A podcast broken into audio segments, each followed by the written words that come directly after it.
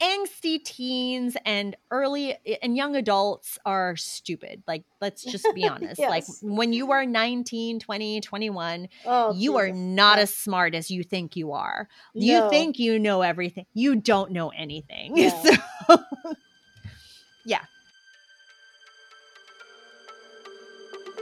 You are listening to the We Are Not Safe for Work podcast. Your hosts, Renee and Nadja, will dive into all the different reasons why some entrepreneurs become unemployable. And we're recording. Okay, good.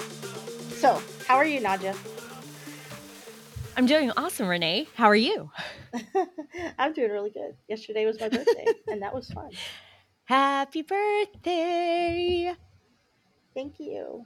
Thank you. I'm glad okay. you had a fun birthday though, because it's really always did. it's always good to celebrate yourself.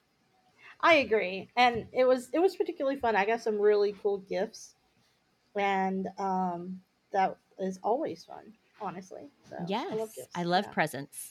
me too. I got a uh, new keyboard that looks like a typewriter. what? I know it's crazy. I'll have to show it to you later. I would show it to you now, but the packaging will be very noisy. So Oh, okay. Yeah. So it's funny that you say that because the other day I was talking to my brother um, on like on Bluetooth in my car, Mhm. and he was asking about something specific to work, and so I was telling him, okay, this is what you need to look up. This is what you need to. Um, these are the steps that you need to take to do X, Y, and Z. And my husband was in the car with me, and he could hear the typing, and he's like, "Is your brother typing on a typewriter?" yeah, but it it wasn't. It's just the keyboard he has is the mechanical one because Mhm. he likes the tactile feedback. And I'm Me like, too. personally, I love that too. Like I like being able to press and feeling that the keys are Mm-hmm. being pressed and that there's a sound when you press the keys. Yeah, I'm very old school in that regard, I guess. yeah. I actually have. I think I can officially say that I now am collecting mechanical keyboards. I'm building a really no. I mean, like seriously, that's why I got one for my birthday. I've been building a collection for Christmas. I got four mechanical keyboards, and um, I just rotate through them. It's just really fun. I feel like it's a it's a fun way to I don't know spruce up the work experience yeah. and um, keep it kind of interesting. And then, like if I'm feeling bored or um, kind of bummed, I can switch out my keyboard, and it's they're bright and colorful and have bright lights, and some of them don't. And I don't know, it's just it's just a thing because there's not a lot to it. You know, when you work from home, there's not a lot going on really. So Yeah, absolutely. I think maybe that's something I should do. I mean, I've got I've got a keyboard. I have an external keyboard, but it's, Mhm. you know, the really boring like it's the Apple one. You can see. Yeah, But and it, that's a it does have the number pad. Yeah, and that's nice. That's really cool. Um, and that's a really nice keyboard, but it's kind of Boring. the same thing everybody else has, you know? Exactly. Yeah. Yes. I don't know. I, I've really come to like them, and sometimes I, I even get to the point where I'll watch YouTube videos that are about people building custom keyboards Oh just god. to see the experience of what you know different keyboards offer, and I like the sound and um, yeah. yeah. So there you go. I guess That's I'm a really- little I was going to say that's a little more extreme than I would go, but um yeah. I yeah. can I can understand why you would do that. Well, yeah, I mean it's it's interesting. Um so there you go. So now that we're on the mic, let's go way back in time for you and I. Um and talk about your trip to California. That's my uh going back in time sound effect. Yes, You're I welcome, it. guys. okay, um yeah, so I attended a it was a leadership retreat um in California. It was in Palm Springs Desert. Um it was amazing. It was a very intimate um retreat. There were like 20 attendees, which was I mean, you know. Yeah, it's a yeah group. it's a small group but it's also like that's a lot of people to interact with um one-on-one like in person every day for like four days Oh. Okay, hold on. Is is it okay if I interrupt with questions? Absolutely. Go ahead. Okay, first of all, I hear about Palm Springs all the time and I absolutely know nothing about it. So it's in the desert. Yes, it is. So, So, why do people want to go to the desert so bad? What's up with that? um, that's a really great question. I don't know. Um, it's, I mean, I thought driving out to it. So Palm Springs slash Palm Desert, they're actually two two different cities. Like Palm Springs is first, and then Palm Desert is right after it. Okay. Uh, it is. It's about ninety minutes outside of Los Angeles driving. So um, I flew into LAX and then I drove out to the retreat center. I will say the drive out there was actually really pretty really? even though it was in the middle of the desert it's got it's got Mhm. mountains you know so you've got like this Right. backdrop of mountains and i saw literal tumbleweeds oh crossing wow. the highway, like yeah, West, which West is- Texas or something. Yes. So it's crazy because here in Texas, I've seen tumbleweeds before, like driving up Mhm. to Lubbock because I went to I went to college in Lubbock. So like the further into the panhandle you go, the more likely you are to actually encounter tumbleweeds. But the tumbleweeds were small.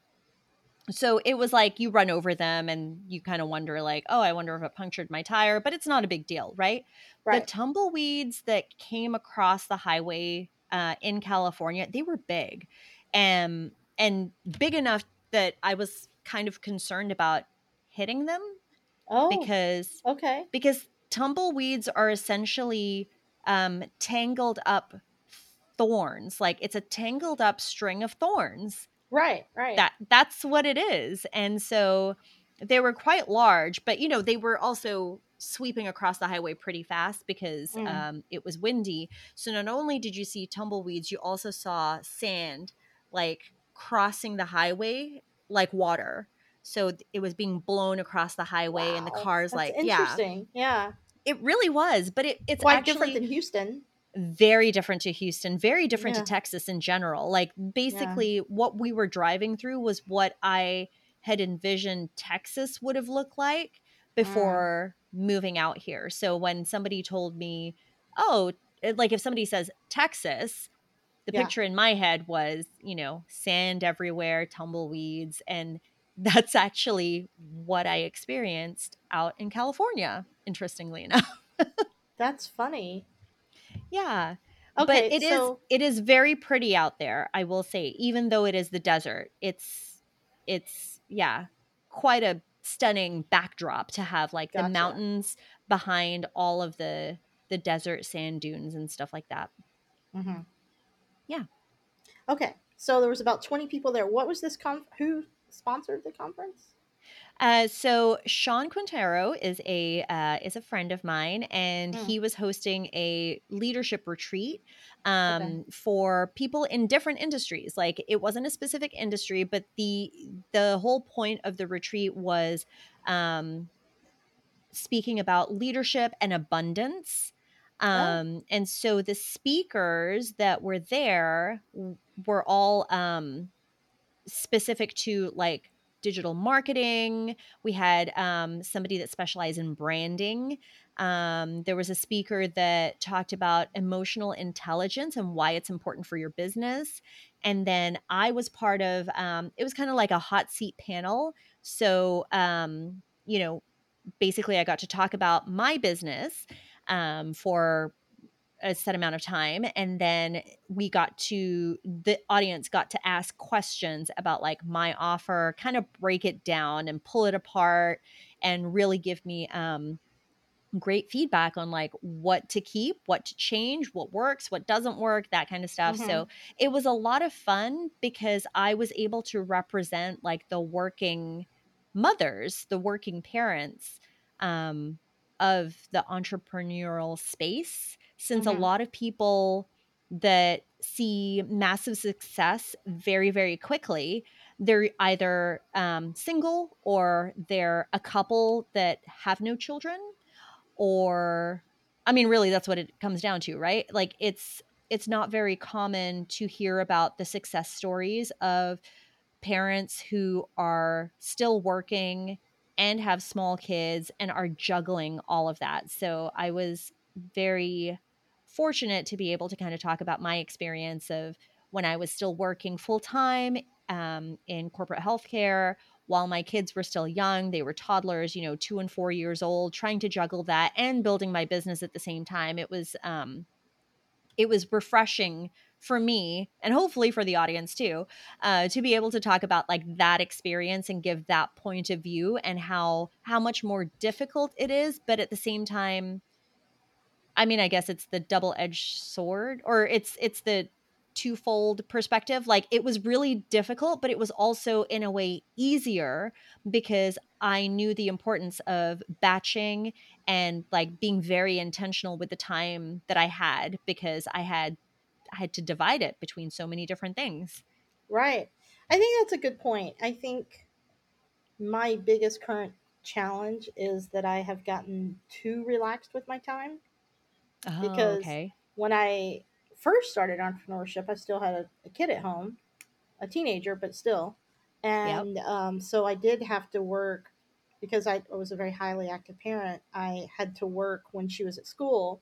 And now I have all of this time that I can work or not work or just think about working. So that's a really interesting point. Sometimes the the things that feel like limitations actually enhance the situation. Yeah, and I mean, I think I think it's interesting that you're saying you feel like you have too much time because isn't that isn't that the reason why you started this whole thing anyway in order to have too much time so that you can choose what to do with the time that you have and when like you decide when you work when you're not going to work um so i'm i'm just curious to have you kind of dive a little bit deeper about why you think that might be more of a hindrance right now Well, let me explain. I, I think it's um what is the is it Parkinson's law? What is it? The law that a task will expand to the time allotted? Sure. I, I can't remember, but I know what you're talking about. Yeah, you know what I'm talking about, right? Yeah, I can't yeah. remember either. Um I think in my case, I have true freedom at this stage of time huh. I can go to bed when I want. I can wake up when I want. I can work when I want. I mean, I have some parameters because I have a team, right? Yeah. But even that is loose, loosely defined because they're mostly self sustaining. Um, but there's still a lot of work to do for me. But I can do it whenever I want to do it. So therefore, and it can take as long as it needs to take. So I have gotten too relaxed um, with achieving goals or when I should do it. And I spend a lot of time thinking about, oh, I should go do that. Uh, For example, Andy and I get up every morning and we have coffee time. It's very important to us. And we don't have a limitation on how long that lasts. We have an idea of how long it should last. It should only last about 30 minutes. On average, it lasts about two hours, right? Okay. So, um, I could have accomplished a lot more for the work to grow the business further and more profitable if I had used the an hour and a half of that time for work. But instead I used it for leisure, which to your point is good, but when you have a year like we're having, it's not particularly good. I should be more focused on getting more done. But everything takes a long time, so therefore sometimes the motivation is harder to get the gumption. Sure. Yeah, I, I I know it sounds weird, but I think it would be nice to have some more um, parameters in my day. Yeah. Yeah, Yeah. It's just, it's so interesting that, um, I mean, we talk about it all the time how priorities shift, like our priorities change almost daily, if not by the minute, right? Like yeah, what we place emphasis on changes hmm depending on the situation that you're in.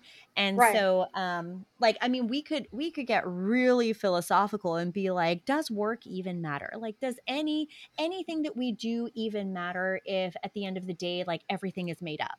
you know Yeah, like like right. currency is a made up thing time is a made up thing. Like work is a made up thing. So if we're enjoying ourselves in the moment of what we're doing, isn't that what life should be all about? But at the same time, you you still need to work so that you can earn the made up money to pay for the things that have been made up to be important. like I, know, and it's funny you say that because man, we're getting so far off base of California. But I know. um, I realize that money is this strange thing now because, and I just mean money in itself. I don't mean how much we're making. We're Mhm. having a terrible year. I've been pretty transparent about that, but I rarely actually touch money. Right? It's such a strange Mhm. thing. I, I, everything I do is invisible. If the electricity goes off, so does my business. Right? I don't have anything tangible in my life. I mean, as far as money goes, right? Because I make intangible, I, I build an intangible thing that is only exist in the cloud computer world, and then I get paid through PayPal that I then transfer to my bank account, and all of my bills are auto drafted from there, or pay, you know, or I pay them electronically. Yeah. Everything you have is checkbook is. ones and zeros. exactly everything and so it's so strange to think well why don't i have enough one or zeros? Or maybe i can have this thing. Like i went to um, a couple of weeks ago i went to the casino in oklahoma and um, i got some actual cash.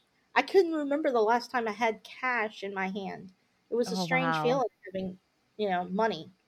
Yeah. um, because money i don't know what it's like for you but money just doesn't have a feel anymore. It's like a strange thing. I just move around in the clouds. It's very odd Yeah. Well, so for us, money, like paper money or physical Yeah. money, is still something that we deal with pretty frequently because of the kids.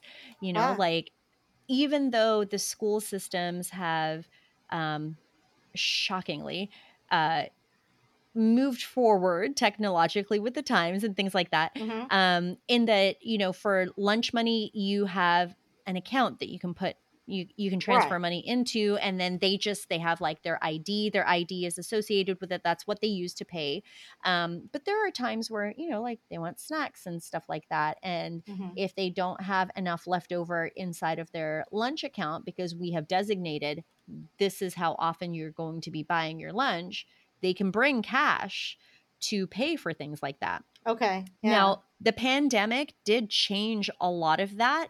Um, I think that's kind of part of the sudden push towards like cashless, meaning you load money into your kid's account and everything is associated with their student ID. hmm Um, and because even like the, oh, what is it? Like the dues for the PTO and things like that, those, mo- for the most part, you can do that electronically but they will Oh, still accept cash and when they have events at school you know um, they they try to once again have you preload money into your kid's account but you know if you if you're attending a school event and they have um, they're selling popcorn or popsicles or whatever Right. there right? Like they're not going to be like oh yeah we can swipe your card. They're going to accept cash. So Right. we actually still deal with cash quite a lot in our family just because of the kids being in school. And Right. yeah. Yeah see i think that's so it is very different. It really is. And i think another thing though too for me is you still have clients right? Yes. And since i don't have clients anymore and i haven't for a few years it it's a different shift in mindset too Mm, I think on mhm. top of the making all of my money electronic, it's the fact that there's no client involved. There's no service. There's it's just maintaining content, you know. So yeah it I think it is a little bit different as well. I don't know. It, money feels different. That's, that's all I can really Yeah. say. So okay, so you were representing um, the parent. Did anything Yes, you said parent. about all of that surprise people?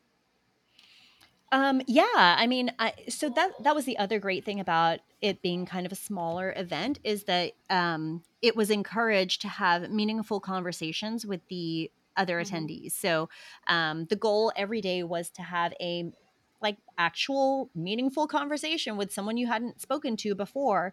And I attended this event not knowing anyone except for the host. Like he was the Oh, only person that I knew. So it, it was one of those situations where I just kind of like jumped in with both feet and I was like, you know what? Yeah, let me let me attend, let me go, let me see what where this might take me, right? Mhm. And if you had asked me to attend an event where I only knew one person and it was the host who you knew would be very busy the whole time. Um, Mhm. if you would ask me that like five years ago, I would have been like, "Can I bring a friend? yeah. can I can I bring someone with me?" Like that would have made me incredibly uncomfortable. But no, this time it was just it was such an easy like, yeah, let's see where this goes. And I think a lot of that has to do with um, entrepreneurship forces you to be very intentional with the conversations that you have. Mhm. So, um, because every conversation you have is a potential opportunity. And I'm not saying that every conversation I have in the back of my mind, I'm thinking about how I'm going to pitch the person I'm speaking to. I just mean, you know, well, let's let's have a meaningful conversation. Like what what can I learn from you? What can you learn from me? Whether Mhm. it's business related or personal, you know, whatever it may be, like the intent is can I make a connection with another human being? And once again, I think the pandemic is something that really helped push that along because we we got locked down into this box where you couldn't physically see other people Mhm. like you could connect with them online and you know like what we're doing right now like i can see you Yeah. nobody else can see like we can see hi Yeah. so we can we can see Yeah. each other as we're having this conversation but like this kind of interaction is very different from like our in-person interactions you know like it's it's still the same but it's different and so being more intentional with I have somebody standing in front of me, like they are physically here, like I can reach out and I can touch them. Like that's a very different approach and energy. Um and once again it was it was very much a conversation like every conversation was like what can I learn from you? What can you learn from me? Like how can how can we make this interaction meaningful and I, I think there's something really special about that um, in terms of what you learn to do when you jump into entrepreneurship because in in a corporate setting or in an office setting like my default was always how can i hide? Like how can i get away from having to talk to other people that i don't have to talk to? Yeah, and I think you bring up something important. I think we need to redefine what opportunity means. Yes. Yes. Because opportunity if you're not learning in today's world, if you're not learning, then you are stagnant because everything is constant change. And we need to understand that learning is an opportunity of itself too. mm-hmm. And yeah you can learn from conversations and from one another. And Right. so it's not just about pitching. Pitching is the last resort, right? absolutely yes but yes. um but opportunity is what we see what we how we react what we do Yep. with the information that comes to us because Mm-hmm. ideas come from conversation you know Yeah.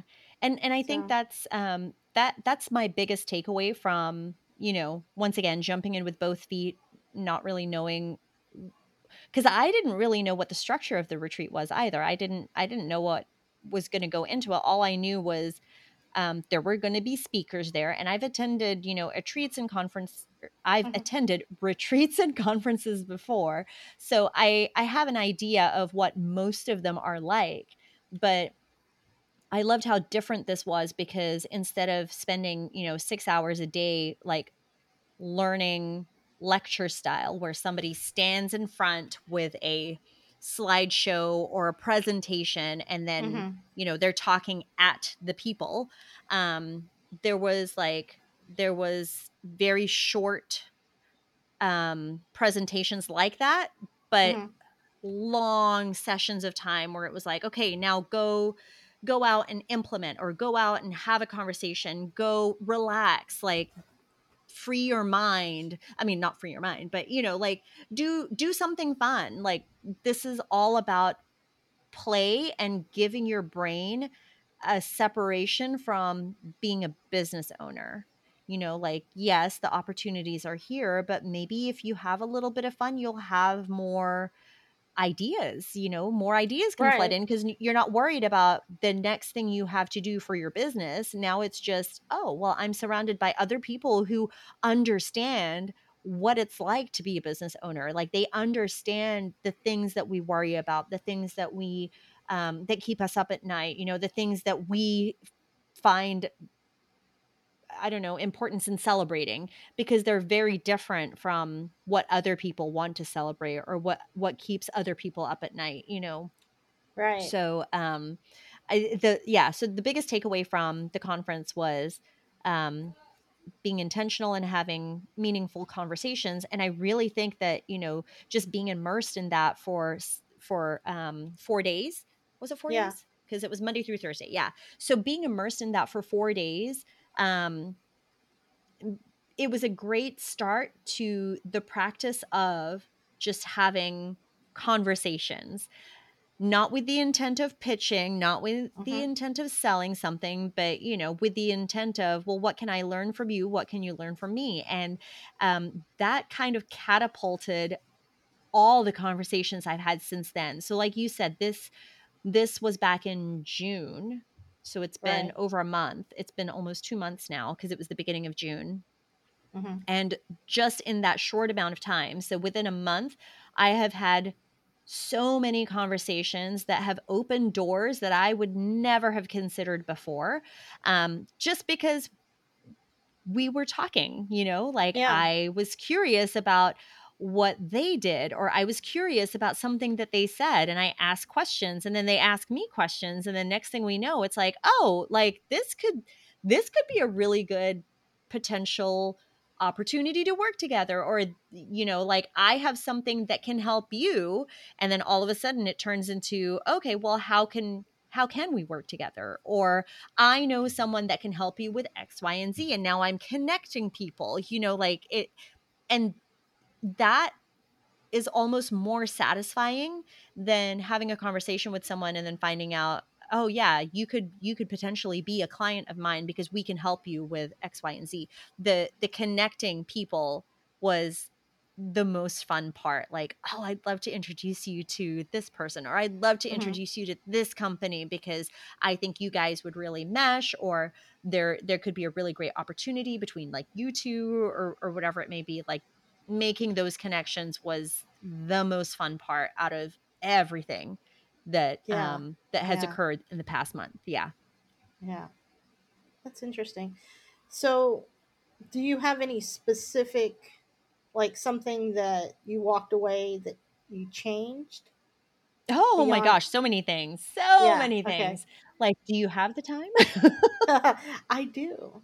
Oh, well, uh, I mean, like part the biggest thing that I walked away um, was we revamped our offering. Like we became very specific about um, the industry that we're going to work with because um, right now we've kind of had a hodgepodge of clients. You know, we had hmm clients in the healthcare industry, we have um, online businesses, we have online startups, we have wellness startups, we have um, coaches, we have gym owners. Like the, that's how diverse our client pool has been so far. Yeah. Um, and then we uh because of the conversations that i had we made the decision to just like kind of go all in on healthcare just be or wellness and healthcare because i have so much background in that industry and my networks are in that industry so like why not utilize the network that i've already built out to help to help them but then also to help grow our business and so um yeah that was the the biggest thing was getting really specific about um who our ideal client is and they Yeah. are private practice owners who are not affiliated with hospitals um, you know they want to remain independent they want to remain private practices they want to um, be privately owned and the reason for that is because with um, insurance or reimbursements changing, um, a lot of the groups that are contracted with insurance companies they're they're not getting reimbursed at the rate that they used to it, basically the Mm. insurance companies i mean i could get on my soapbox about this but insurance to me is um it it's a it's a terrible business for consumers because they are not acting in the best interest of the patient. They are right. acting in the best interest of their shareholders' bottom line and profit margins. Like that's all they care about. So the fact that insurance, health insurance is such a big business, mm-hmm. like to me that's wrong. Like it shouldn't be that way because people are missing out on life-saving um, treatment because somebody that is reading a script that has no medical background has gone through the yes and no prompts and said, oh, well, it's not medically necessary. So the insurance company will not cover that treatment plan or whatever, even though it was a freaking doctor who said, this person needs this treatment plan. So once again, it's the person behind the screen going through a series of yes or no you know flow charts mm-hmm. that's deciding if this person will be able to get whatever treatment it is their doctor has recommended and i think that's just wrong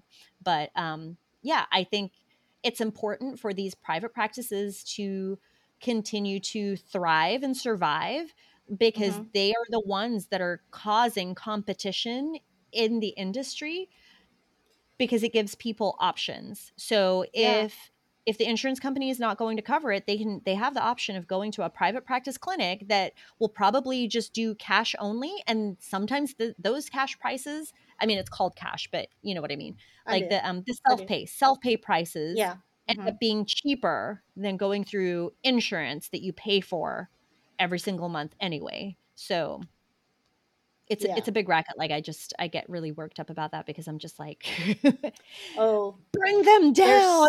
I'm not gonna I'm not gonna go down the rabbit hole, but um, because there's so much there. But there have been literal tears in my household today because of insurance companies.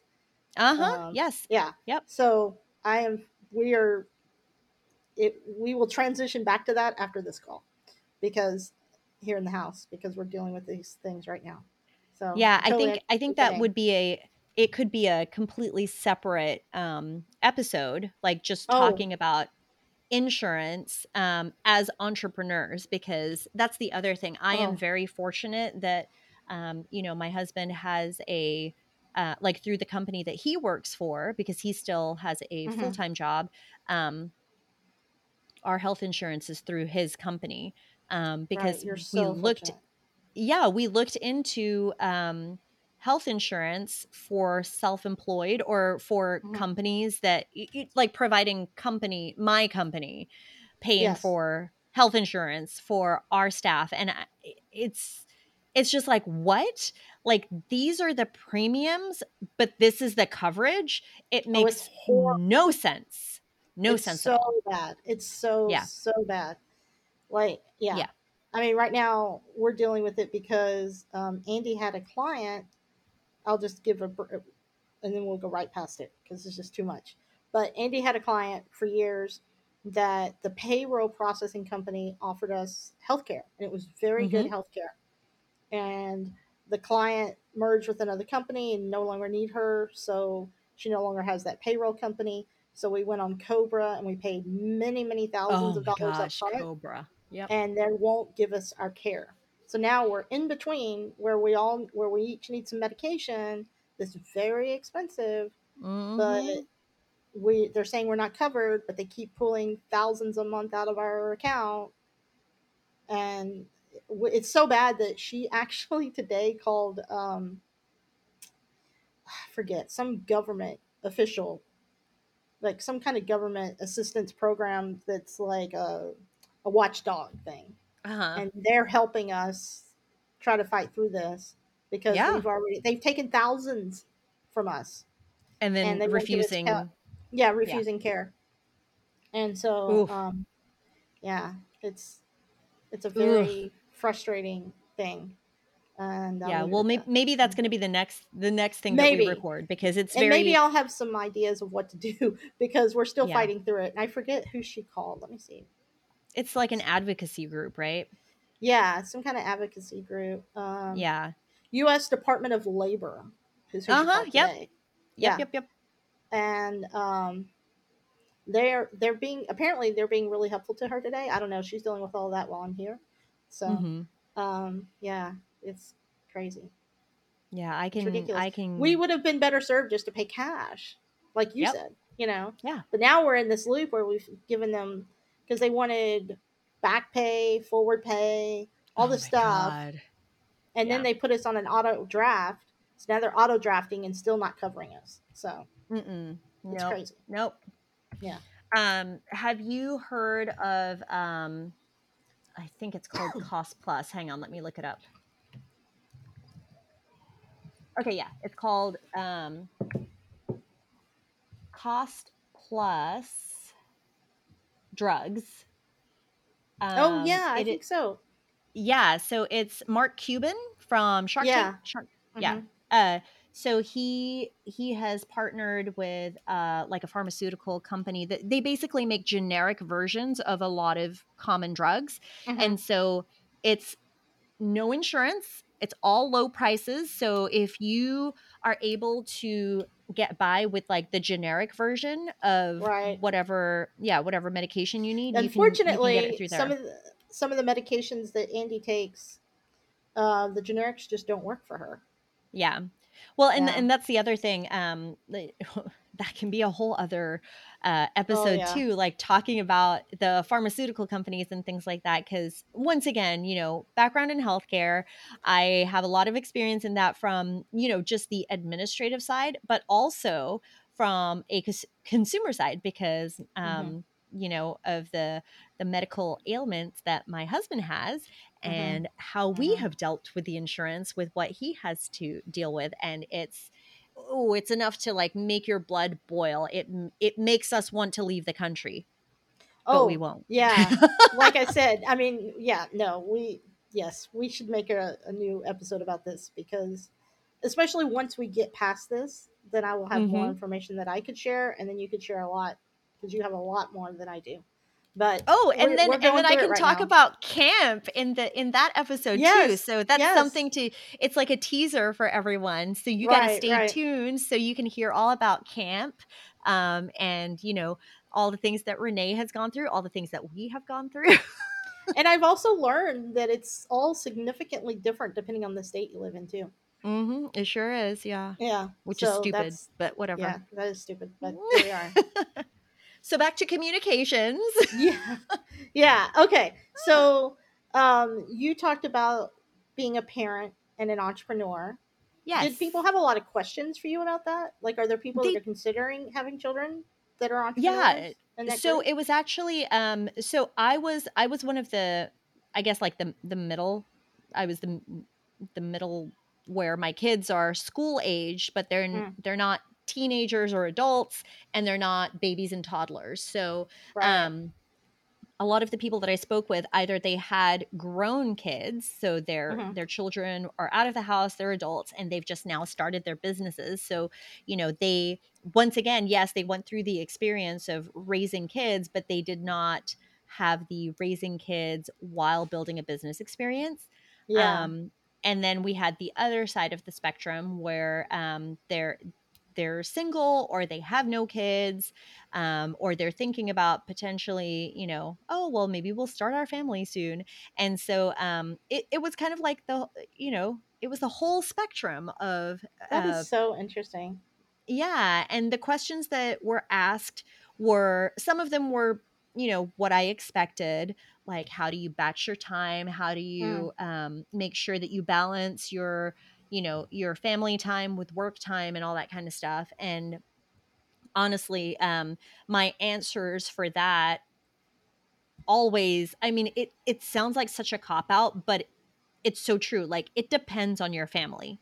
So yeah like for us from what works for my family may not work for other families but you need to have open communication with your partner and your kids um, to be able to figure out like what's going to work for you guys so like my kids they understand that after they go to sleep sometimes i will i will pick up on work like if i'm falling a little behind or if i have some ideas like i'll I'll continue working and then, you know, so we have that conversation with the kids that I try very hard not to work when they're home. So when they're at school, Ah. I get the bulk of my work done while they're out of the house because they're involved in so many activities, like after school activities, that I don't really have the luxury of, oh, well, I'll just do it when they get home from school. No, because I'm driving them to places. And then when I drive them to places, I am there while they're doing whatever activity it is. And depending on what it is, sometimes, you know, I am an active um, spectator. Like I Mhm. am there to cheer them on or, you know, like give them Right. kudos or whatever. Um, and then other times they go into a building, parents can't be in there or whatever and I'm just sitting um, in my car or I'm waiting in the lobby. And in those times, sure, I can whip out my laptop and I can, you know, do very simple things like catch up on email or whatever it may be. But it, you can't, you can't do intense work during that time. Deep work. So yeah. Yes. So I have to be very um structured with Mhm. when I do what work. And that works for me and my family, but other other families that may not work well for them. Like the only time they can work is going to be when the kids are not in the house at all or you know they're they're at school like that's the only time so um and my husband is very flexible with all of that like he understands because that's the other thing too like i'm just bouncing about and ideas and stuff like that No, no, So no. that's the it's other thing. stuff, though. yeah like um my husband is very supportive he's incredibly supportive of everything that i do which i Mhm. appreciate more than he probably will ever know um but he understands that sometimes i'm going to need to get work done um, during the time that we'll usually spend like catching up on what his day at work was like or whatever Yeah. but the thing is, I don't do it all the time. So I make a point to promise, it's a promise to myself and a promise to him and our relationship that, um, you know, when we're together, it's not, we're just sitting next to each other on the couch while I'm getting work done and he's watching TV. Like there's going to be, um, dedicated times that we we sit there and we catch up on Mhm. what each Mhm. other has done during the day, you know, because that's our time together and that's after the kids have gone to sleep. Um, but then there are going to be times, and I'll tell him in advance, like, hey, I, I really need to get, you know, I've got a deadline, I've got to get this stuff done. So, um, like, I'll, I'm going to catch up on work, but we're still like within the vicinity of each other, but it doesn't happen all the time. So, we try really hard to balance that out because his work is also um, very demanding. You know, he he's out of town a lot, and Right. um, he's on or he's on gigs where he comes home really late, and so um, those are the times that I try to take advantage of. Oh, I can catch up on work because he's he won't be home until eleven, or um, you know. He's spending the night downtown because he won't get done until one o'clock in the morning. And what does he do again? He's a mean, I lighting know. designer. I know, but just so everybody knows. Yeah. Yes. So he is a lighting designer. He programs lighting for um, like conferences, music festivals, uh, corporate events, things like that. Yeah. Okay. So I think his job is really cool, but he's like, I think "Eh, his it's job okay." is cool too. Um, right. Yeah. Um, but yeah, I just wanted to get some context in there for that. Um, yeah. Yeah, I, I think, I also think it's interesting that you guys have good communication about that because I know that there's a lot of people that start entrepreneurship um, or a side hustle and they struggle between their with them and their spouse about how to manage time and I know Mhm. that can be an issue. So I think anytime people can hear how, when you first started entrepreneurship, was it a struggle between you and Lance, or Oh my goodness. beginning? So from the beginning, we had set communications about, you know, how this was going to look because when I was working in corporate, I was, I, I mean, I wasn't told that I was on call 24 7, but mm, like what I did, essentially, that's what it was. So if like servers went down in the middle of the night, two o'clock in the morning, if I could not remote into it, um, then I had to go into the office. or you know if if something would happen where the power would go out at the facility or whatever um, then i would need to come in no matter what time it was because i needed to make sure that like the mri machine especially was not going to quench its helium because when it overheats it releases I have no idea what that means, but it sounds bad. Yeah, it, it is. It's bad in that um, you know, MRI machines they use helium to stay cool. So MRIs are Oh. big magnets that take images and Mhm. um yeah, so the helium if it quenches the helium, it means it's releasing it so that it can keep the machine cool so it can shut down. When the power goes out and you don't have enough um like backup so we we had like built-in um UPSs. I mean like the UPSs, the um the the backup generators were huge. It was like the size of a room. Um, Right. so there was enough power to be able to like shut things down properly where it, it did not release the helium because at the time I mean, there still is a helium shortage, but at the time, um, with the helium shortage going on, it was going to cost like half a million dollars to replenish Whoa. the helium. So you did not want that helium quenched. Right, You wanted to make sure that it was shut down correctly. Gotcha. But because of that, so I I mean, I would go into work early, I would leave late, I'd be called in in the middle of the night, I would work weekends, like I was always working. And I chose to do that. Like that wasn't Mhm. something that, you know, that I was I was told you have to do this. I'm like it made it easier for me during my workday if I could just take care of it, right? So when we when we had kids, it became more difficult because if he was out of town and something happened overnight, I mean, I was calling security. I was calling security telling them, "Hey, I have to come into the building. Can you meet me at the office?" They would show up. Um, they would walk in with me and my sleeping children. I would Oh. put them in cots that I had inside of my office so Oh, that I Lord. could go take care of work. So, um, basically, what it turned into was a conversation of you already have no time. Yeah. How are you going to work on a side business? Like, right. what is being sacrificed in order to do this? And so, from the beginning, we had conversations about it because, you know, we, I, I really didn't have much time already. Mhm, mhm. so and i wasn't going to sacrifice like sleep and things like that but um yeah so from the beginning it was it it was a conversation that we had very early on um because he was concerned about my mental well-being you know he was like right. I don't want you working 20 hours a day and you only sleep, you know, 4 hours and you have like the kids to worry about um and regular work and then your side hustle like how how is this going to affect you mentally? Like that can't be good for you. You can't sustain that. So um yeah. The conversations were had very early on and you know it was it was an intentional oh i'll i'll work on my on my business after hours like one or two hours.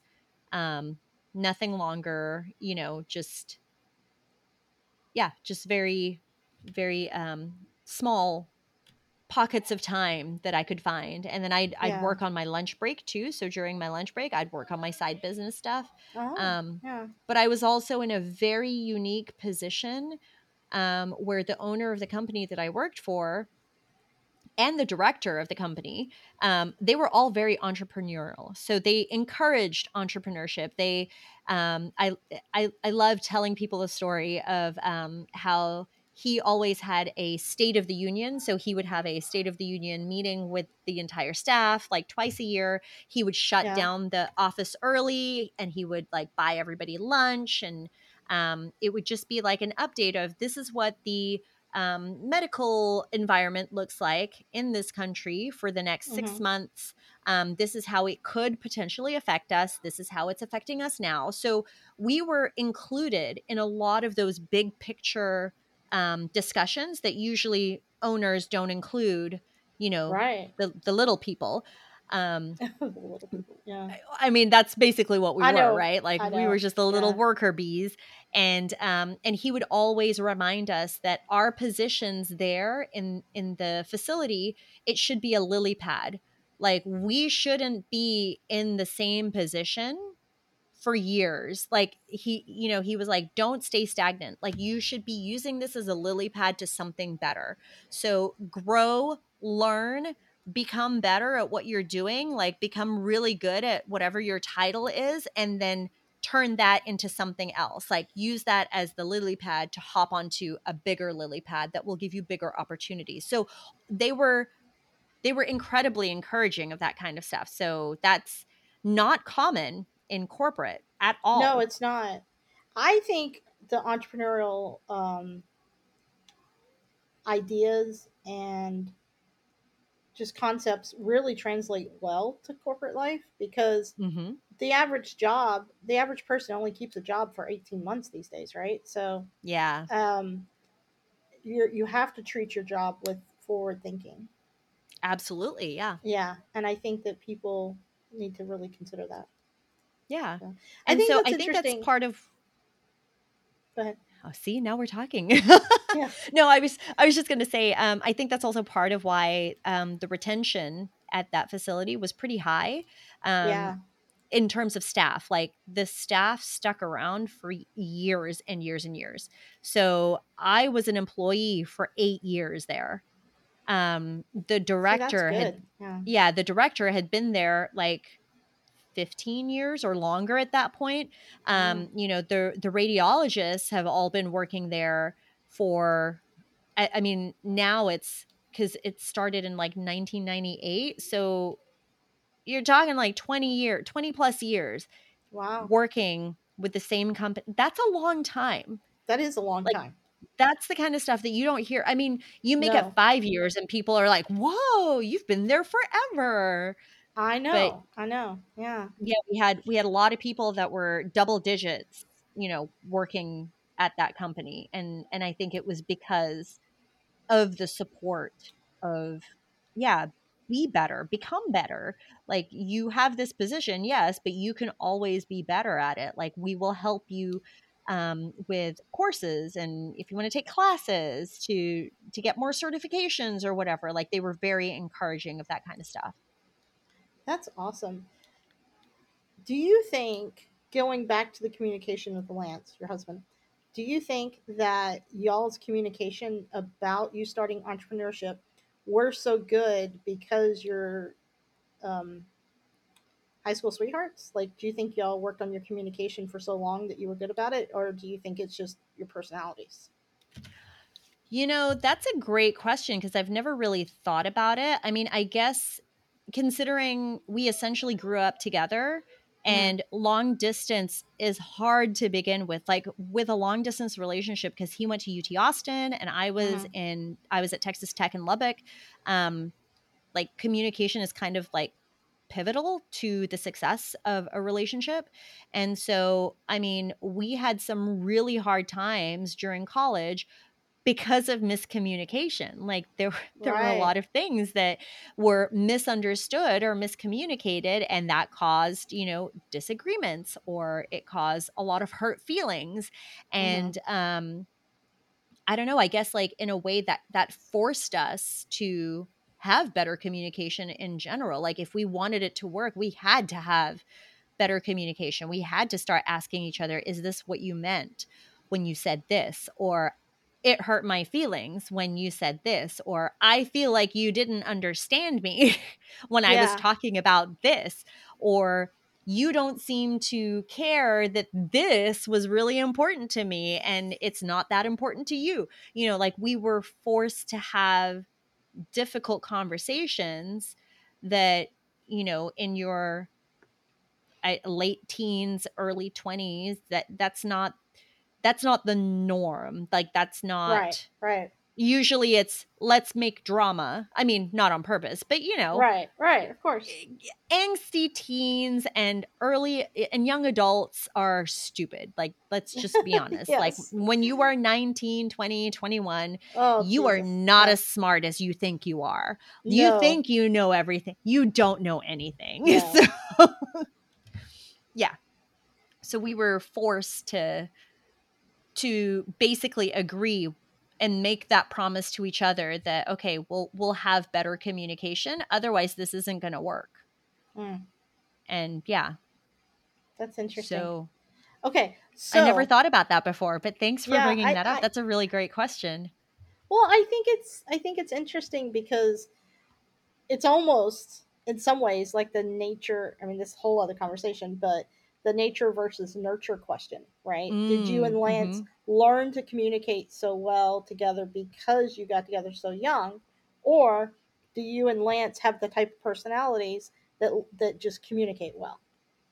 Yeah. No, I, I think I think it's a combination of both because um and you know this about me, Renee, but I for the longest time I was a people pleaser. I did not Right. like confrontation. I tried so hard to avoid it. Like difficult conversations were something that made me throw up and, you know, it- they would spiral me into uh, anxiety so i just avoided things that was that was my mo avoidance avoidance and Right. bottling yeah so for a really long time being a people pleaser i was like no i don't want i don't want to rock the boat i don't want to make anyone mad i don't want to upset Mhm. anyone so i'm just not going to say anything and Yeah. um yeah like getting out of that was i mean that's been a journey all on its own but i think i think having um having that long distance relationship with Lance while we were in college, I think that really helped um, with that personal development of, okay, sometimes you have to have these difficult conversations like it's necessary and it's Yeah. and then that that turned into the thought of okay it's not sometimes it's like it's necessary like you have to have difficult conversations no matter how uncomfortable it makes you it's kinder to yourself and to the other person to have these difficult conversations um even if they're not going to be happy with you because what it comes down to is you cannot control the reaction that somebody else has like that's completely out of your control Yeah, so I agree. remembering that was um was pivotal in okay we're gonna have this conversation um this is like i can control the way that i approach it and the way that i say it but i cannot i have absolutely zero control over how you're going to respond to it and i have to be okay with that Yeah. That's there you go. Okay. Okay. So back to California. Back to the um the I keep calling it a conference and you keep calling it yeah, yeah, yeah. it's a conference retreat it's the same yeah. retreat. You keep calling it a Mhm. retreat. I keep calling it a conference. Okay. So one of your big takeaways was refining who your client is, your ideal Mhm. client. Yep. And what is another takeaway?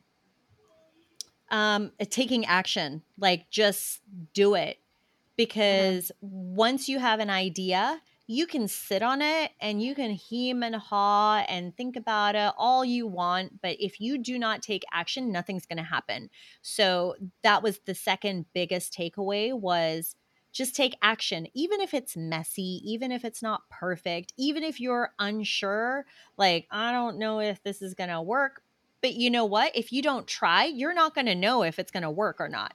So just do it and then we live in such an incredible time technologically that you know if you think about it in the terms of social media posts right? Um trying something and it not working everything happens so fast like nobody's going to remember it. You're the only one that will remember what Yeah. did and didn't work. All other people see is that you are putting things out there and you are changing things you are tweaking you're trying something different you're you know going all in in one direction whatever it may be that's what they see. They don't see the many failures that go on behind the scenes and that's the other thing like failing fast eh, is failing forward So Yeah. changing the definition of failure from this means that I don't have what it takes. This means that I don't really, I don't know, I don't have enough knowledge. Changing that definition of failure to, well, this just means this doesn't work. And then we're going to try something else. Like reframing that thought of failure into something that you should be trying to achieve. Like we should be all failing constantly because that's the Yeah. only way we can get better you know like you you you use the analogy of like a baby right or even Yeah. or a puppy Yeah. because and the only reason i say that is because we have a new puppy Yes. so um like with a baby they are learning constantly what they can and cannot do you know like when they're learning Right. how to walk you, you there's no thought in a baby's mind of oh well this isn't working so i'm just not going to do it anymore Right. they're they're going to keep trying they're going to keep failing forward like okay well maybe maybe like taking too many steps is or taking steps too quickly isn't working maybe i should slow it down you know like and these are just these are very fast thoughts that are going through Yeah. their heads They're not And the even conscious concept- thoughts.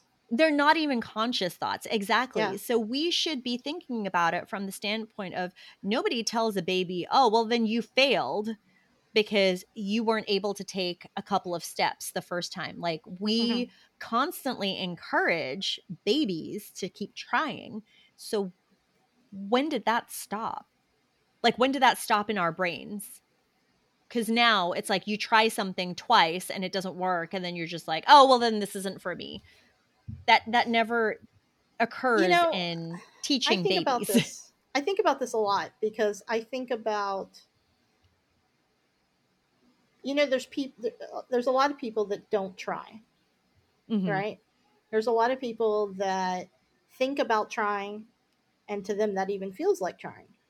And then there's people Right. that just don't try to do um, anything Mhm. for themselves because they just don't see the point. They like, Right. you know, entrepreneurship or having a business or starting a blog or that's all for someone else who has some magic, right? right And they don't why not you Right, exactly. And they don't think about trying and they get very comfortable because being comfortable is the enemy of progress, right? Because they're Mhm. very comfortable with where their life is at or they're very comfortable thinking it's I think the biggest thing is they're very comfortable thinking it's for someone else right because they are missing something. right and- right And it makes me think about, you know, this was not my first food blog. I've started a couple of others that uh, failed miserably because they were dumb, you know, Mhm. but um, or just too niche even. Mhm. Like I had this blog for a while called Experience Mac and Cheese, and it was just a blog about nothing but mac and cheese. that sounds amazing by the way yeah, yeah, I know, right? It does, but there, it turns out there's only so much you can say about mac and cheese. that's Uh, true yeah yeah. So I, I tested this. I now know. Um, it was a miserable fail- failure, and that was about five years before I started cooking chew, and Mhm. um, it was a miserable failure. But it didn't make me stop. It just made me go, "Oh, well, that's that was that was here are all the things that were wrong with that," you know. Mhm. Um, and, then I you were able couple- to take that experience and then make something better out of it Absolutely. And so now I've started a second food blog that I have not seen anything ever grow as quickly as this next one is. It, it's unbelievable. You and I haven't even talked about it. No we Um, haven't now i'm all yeah. intrigued yeah, but um, I it's just failure is part of success, and it's a painful part. That's why success is painful because Mhm. you have to fail so often. Um, like okay, do you know who the Chewbacca lady is? Do you know what I'm talking about? when I say that? yeah yeah with Right. the mask yeah yeah, yeah. yeah, but that was an accident, you know. it was yes And that didn't mean that, oh, hey, now I'm going to be the Chewbacca lady for the rest of my life. There, but those are the kind of people that get in front of us, and we think, you know, she must have done. She didn't do anything. It was She just didn't. a, it was a, it was just a thing that happened. You know, one of those like Mhm. one hit wonder type situations, right? right Um, success is about constantly trying and i think it's about being curious and Mhm. trying Yep. curious and trying and failing constantly um and, And it learning. takes a certain yes but it takes a certain amount of um, fortitude for that and i don't know just some of the things you're saying just make me realize that a lot of people are too afraid to try Right. and I understand. I'm not judging you if that's who you Oh, are. no, if you're no, listening to yeah. girl, girl, boy, they, um, I get it. it. It is. It's horrible, and I don't even recommend It- it. Yeah. Well, we even said like wasn't I think it was like the first episode where you were like entrepreneurship sucks. Like it Yeah, it sucks. I don't even It's know why I do it. This is terrible. yeah, everything about it is just truly terrible. Um, and then sometimes you have something awesome. yes. Yeah. and it's okay. those moments that make everything worth it. Absolutely. Absolutely. Yeah. So Yeah. yeah. Okay. So anything else about the conference you want to share? Um I mean, you know, I had so many like little I had so many specific takeaways in terms Mhm. of how to change things in my business too. So, um I, I mean that do, do I bullet point list it? Like how how does that work? Like for Sure, example, um the so the person one of the speakers, her name is uh Paige Brown. She talks about emotional intelligence and I never really I, first of all, I didn't know what emo uh, like I understand what emotional intelligence is, or I had Mhm. like my own definition of it, but I was like, okay, but how does that apply to like your business, your company? And so one of the things that she really um, brought to light was the fact that emotional intelligence is so important in company culture because that is what determines whether or not your team is happy. And it, it determines whether or not you even understand if your team is happy or not because we get so caught up in the the whole you know culture of oh everybody here is family. Well is everyone actually family? You can hear my dog barking now. Um like is everyone here actually family? And then you you look at it from the standpoint of or are you just saying that so that you can get more work out of me without having to pay me more? You know like are you using like guilt tactics to make me feel like oh well would you like would you treat your family this way no of course you'd go above and beyond for your family members for the most part right like if you have a Right. good relationship with your family members then you go above and beyond and so now companies are using that um relationship as an excuse to overwork and not compensate team members appropriately. So, with emotional intelligence, it is about learning how to keep a pulse on each individual person and treating them like people as opposed to just you are a workhorse in this cog, right? And so, um, bringing the importance of management or leadership, like the leadership team, understanding how to recognize that, understanding how to approach situations and have those Mhm. conversations. Like the basically it's all HR related, right? But nobody's ever or at least for me, nobody has ever approached the um the whole concept as emotional and intelligence. To me, it was like, oh, this is just corporate ha- or company happiness. Like do you do you know who your team members are? Do you have like an actual uh, genuine relationship with them or are you just here for a paycheck? And all of that is valid. Some people in the leadership team they're they're going to care very deeply about each person some people in the leadership team are just there to collect a paycheck one is not better than the other. Obviously, you would prefer if people cared about their team members, but at the same time, you can get into that gray area of now you're too involved in the personal lives of the people that you work with, and it becomes inefficient.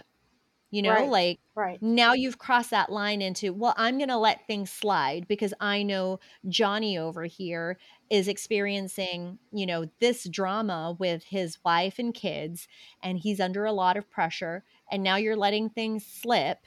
You're you're allowing that to happen, but, you know, uh but Jenny over here has the same situation, but you don't have the same kind of relationship with Jenny. Mhm, So mhm. Jenny can't get away with the same stuff that Johnny is getting away with. And now there's favoritism or the appearance of favoritism. Like it's it's finding that balance. So learning about emotional intelligence and how you as the owner of the company or the leader of the company should not be the one um, taking care of the emotional intelligence of your team like that should be a designated person whether it is hr related or you bring in a contractor like paige to deal with um, like training of emotional intelligence and keeping a pulse on that kind of stuff like that was something that to me i was like oh that's just something that big corporations do, right? Like people or Right. companies have over 50 employees, but it's still so important in small businesses too. So e- even if you have a team of 5 people, it's still so important to understand those concepts and understand how to approach it, the conversations you can have around it, um, where the boundaries are, things like that. So, emotional intelligence is super, super important. Um, I would highly recommend if that's something that interests you, go check out Paige Brown. Shout Paige out Brown. Paige. Yeah. Um, Okay. an- another speaker, um, his name was Atiba. Oh my gosh, Atiba is like when it comes Atiba? to AI, Atiba, A T I B A. Okay. When it comes to um, AI, like using technology, AI technology in your business, in your Mhm. marketing, um, I mean, he blew my mind. He shared this prompt with us, which I've been using for every single client that we work with, and we used it for ourselves too. But it's a two-page prompt that um, real, really nails down your um, your ideal client avatar, so your ideal customer avatar. Um, and there's there's one section. There's only like I think it's like five questions that you need to answer that's specific to your business, your industry. Um, but the two page prompt breaks it all out into like, um, based on your response, it gives you like um, psychographic information. So it, it really gets down to the nitty gritty. Like your ideal customer is between the age of this and this. Their um, their industry, they work in this industry. These are their hopes and dreams. These are the things that keep them up at night. These are their their secret desires. You know, like it really breaks it all down. So it gives you an amazing starting off point for content. So now you have very specific information about your ideal um, customer that you all you did was answer five questions put it into a, a tool like chat gpt like into an ai Yeah. tool and then it spits out all this information for you and then from there you can say uh, based on the hopes and dreams of this ideal customer avatar, um, give me five blog topics that addresses the hopes and dreams, and then it'll give you the topics, and then you can say, um, "I really like blog topic number two. Write or give me an outline." of this blog and then it does the you know gives you an outline of the blog and then and then from there you can say based on this outline write me a 1500 word um, post Mhm. about this topic. Yeah. Wow. Yeah. And so, yeah, so just amazing, amazing. He's such a genius when it comes to, yeah, utilizing the AI tools in a way that it actually gives you quality content like it gives you quality information to build Mhm. from and that's one of the things that atiba was really like focusing on too. He was saying these are not tools intended to replace people. These are exactly what they are. They're tools. They're tools to be used by people and it's not a lazy way out like you can tell immediately who has used chat gpt or whatever ai prompt prompter Sure. Yeah. um, for all of their content versus somebody who has used it as their inspiration right Absolutely. Yeah. yeah so i mean like his his stuff just blew my mind too like that one prompt that he shared Yeah. i was able to build so much from it and i'll share it with you renee maybe, do. maybe we'll share it with everybody else here like we could Maybe. put a link a to the yeah. prompt Yeah. yes Yeah. That's And- great. yeah so that was another um and then one of the other speakers was talking about branding um, and how essentially like you have a brand like your brand voice is not what you think it is Interesting. so so basically changing the approach of um your your brand voice and brand identity it's basically like it's up it's an entity. It is it is something that um you know like when you think of tesla or not even tesla i'm sorry. If you think oh oh, what happened? That was my puppy. She got she got swatted by the cat.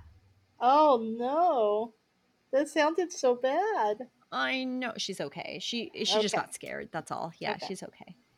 Um, but like when you think of an electric vehicle, right?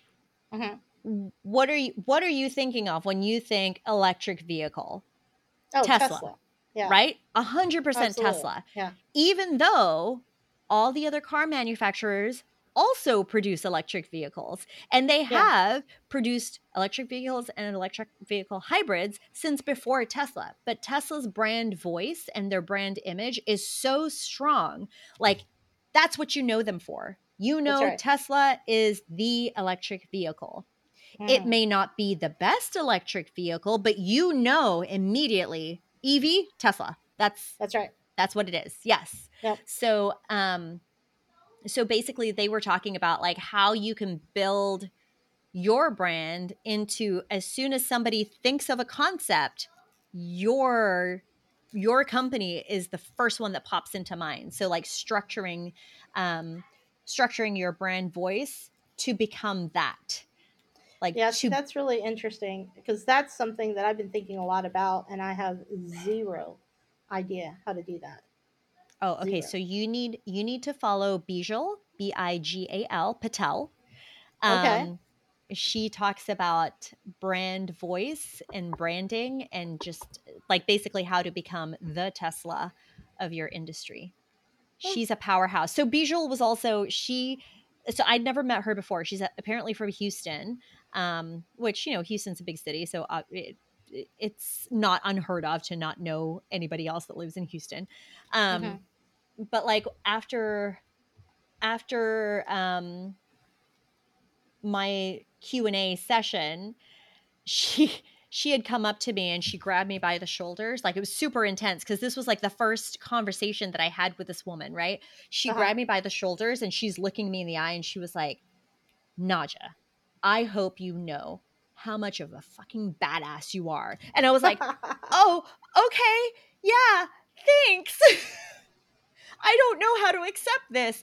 But like, you know, she it was so intense, but also she like she made me believe. Like her doing Yeah. that, I was like, yeah, I am a badass. Like what just happened? well, first of all, you are a badass. That is true. Oh, thanks. no, it's true. But um, that's okay. So, how did that help you? Oh, Are like you I said, they, your? it, it helped me by taking action because having Yeah. somebody believe like a complete stranger have that strong of a belief in me like Mhm. during our first interaction ever and it wasn't even like a one-on-one conversation. It was a she was just hearing me answering questions and then she came up to me afterwards and then said that to me. Like that i don't know it it changed something in me um to where yeah now i just i've just been taking action. When i have an idea i've just been kind of running with it and being like well Yeah. what can i do immediately to at least implement this or start a conversation around it or whatever? So but whereas before i'd be like oh well let me ask like one or two people that i know would like actually respond to me and Mhm. and then i can have a more um I, I can have a more exact response or i my expectations are already set um basically like let me find my yes men and ask them the questions Right. so but. But for some reason like her having that belief in me i i'm like you know what it's just a question whoever Yeah. responds will respond. The people that don't respond, they're not going to respond. Once again, something that is completely out of my control. I have Mhm. no control over who decides to continue a conversation with me about whatever it is I'm asking about. But, you know, the people that say yes, those are the people I want to talk to anyway. Right. Proud But I forgot what the original question was. Uh, I don't know. Actually, I was just curious. Did you do you feel like you're I guess I'm curious. Do you feel like you are enhancing, stepping up or changing your branding? Absolutely. Yes. Okay. I I feel like because of because of that new approach, like a new way of thinking about branding and then once again just the fact that a complete stranger felt the need to tell me how much belief they had in me and what I do, Mhm. you know, it was um it was kind of like the it ignited something is what had That's happened. awesome. So That's awesome. so yeah, um, the past month has been a lot of action taking. Like, granted, a lot of it has been conversations, but Mhm. um, you know, so many opportunities have opened up from those conversations that I would never have expected. Like, um, just to quickly go over them, you know, like we're we're alpha testing um, a product with a SaaS company that has developed technologies with DARPA. Like, where that that's that's not something I ever expected to be a part of. Um, another conversation that opened up was I, um, you know, I I met somebody who is a federal agent and um, we kind of talked about like what my company does and what we offer and things like that and she was telling me you know that is missing from federal agencies have you ever considered working with like contracting with federal agencies about your operational management like your your systems automations and i was Uh-huh. like no because that feels like you say that she said it and i was like no that's like that's way too advanced. That's way too like above my pay grade and uh, y- working with federal government blah blah blah. And she was like no there are grants out there. By the way if you are a technology company or you are dabbling in um, technology that could help um, you know government agencies uh, you Mhm. need to look into this because she said there are grants out there for companies that do research and development for technologies that can be used for um, federal agencies or government entities. So there is money out there for companies that are willing to invest in the research and development that they don't have time to do. Interesting. so keep that in mind.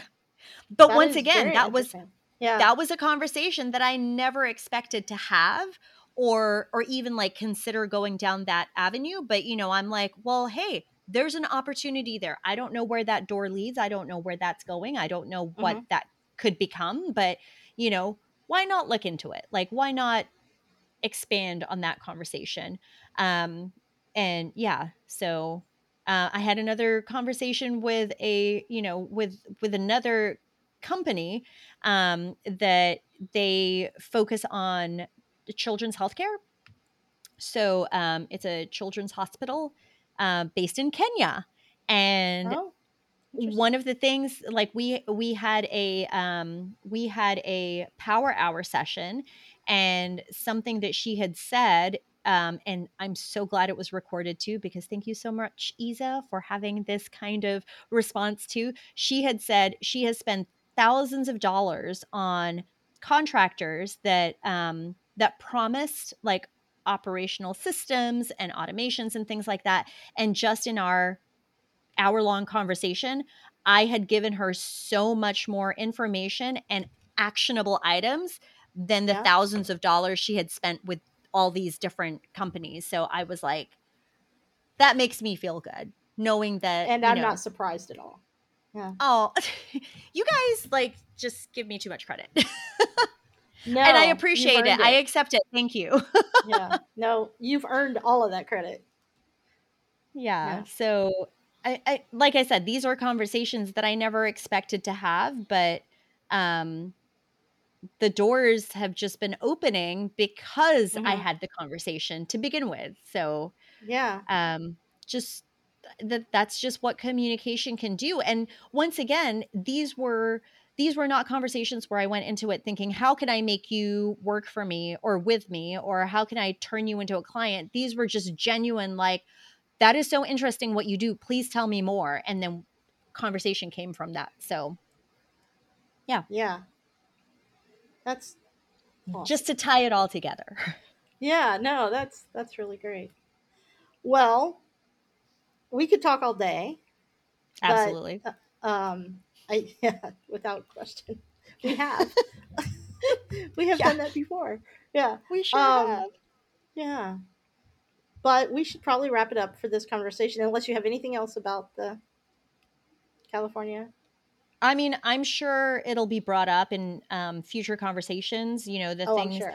things that come up or bubble up whenever we talk about other topics. But um, like in a nutshell, yeah, that's that. Those are the biggest things. So just um, for everybody else, like your takeaways from my takeaways are Yeah, communicate like just start conversations. Conversations are key to everything like everything. Personal business relationships with your kids with your family member like it's it's all about conversations and not Mhm. being afraid to have conversations. So that is takeaway big takeaway number 1 and then big takeaway number 2 is just take action like don't sit on things just do it even the smallest step can lead to like the biggest leaps. So just do it. The worst that can happen is nothing happens from it, but now you know you've done it, nothing happened, but you you know and then you can move forward. You won't be sitting there thinking about well what would have happened if I did or did not do this. right. And sometimes the biggest knowledge is the fact that nothing happened. exactly. Exactly. So Yeah. just do it. Because then, even if nothing else, you have peace of mind. You're like, Right, I didn't yeah. think this would work, and it didn't. and it didn't. And now I know. And I That's can move forward. I can move That's on right. and do something else. Yes. Yeah, totally. Sometimes I think there's no way this is going to have any impact, and it does. And I'm like, really? Yep. Don't know why. And then that's the Exactly. worst part, by the way, is you're like, I don't know why this works, so then let's try it again. So Yep. if Yep. figure. Yeah. Absolutely. So I feel like I totally hijacked this like entire episode. So I'm sorry, guys. You had No. you had a lot of you had a lot of my voice in your ears today. no, this was really good. I, I, I think it was great. I think it was a great conversation. Um, so glad. so no, that's the whole point. We want to hear what you have to say. Well, I want to hear what you have to say too. Oh Lord, yeah. I'll tell you something that I want to talk about um, as a teaser next time. Is the this week, um, Tuesday night. There are very. I'm not even gonna. I'm not gonna spoil it. I'm gonna save it for next time. But there are only a couple of blogging, true blogging emergencies, and sometimes you don't know to tell people to not do things, or you are not clear enough in your communication. And so the other Uh-huh. night, I came downstairs and Andy was on her computer and I was crawling into bed, literally laying down. And she told me something, and I can't run, as we will, as you will know. They probably don't Mhm. know that, but you know that. And I leaped out of bed, hollering out, "Oh my god!" And was running up the stairs to fix this problem. Oh my goodness. Okay, so yeah, that's that is a cliffhanger if ever there was one. That's right. So um, I haven't moved that fast in years. oh my gosh. Okay. Yeah. I can't wait to hear about this. So tune Yeah. in next time so That's that we can all learn about this ins- exciting incident that probably And terrified just- you. oh, it did. It was so serious that it could have destroyed my entire business. no. Okay. Yeah. Yeah. Okay. So I will save it. I'm not even going to tell you. I'll Oh my it. gosh, I need to know. Okay. Yeah, See, I'll so I'll learn tuned. at the same time as everybody else. Yeah. Because if you want to know important things to not do in blogging, this will be it. Okay. Okay. Yes. All All right. right. Well, thanks On for note- listening. Yeah. Bye. Bye.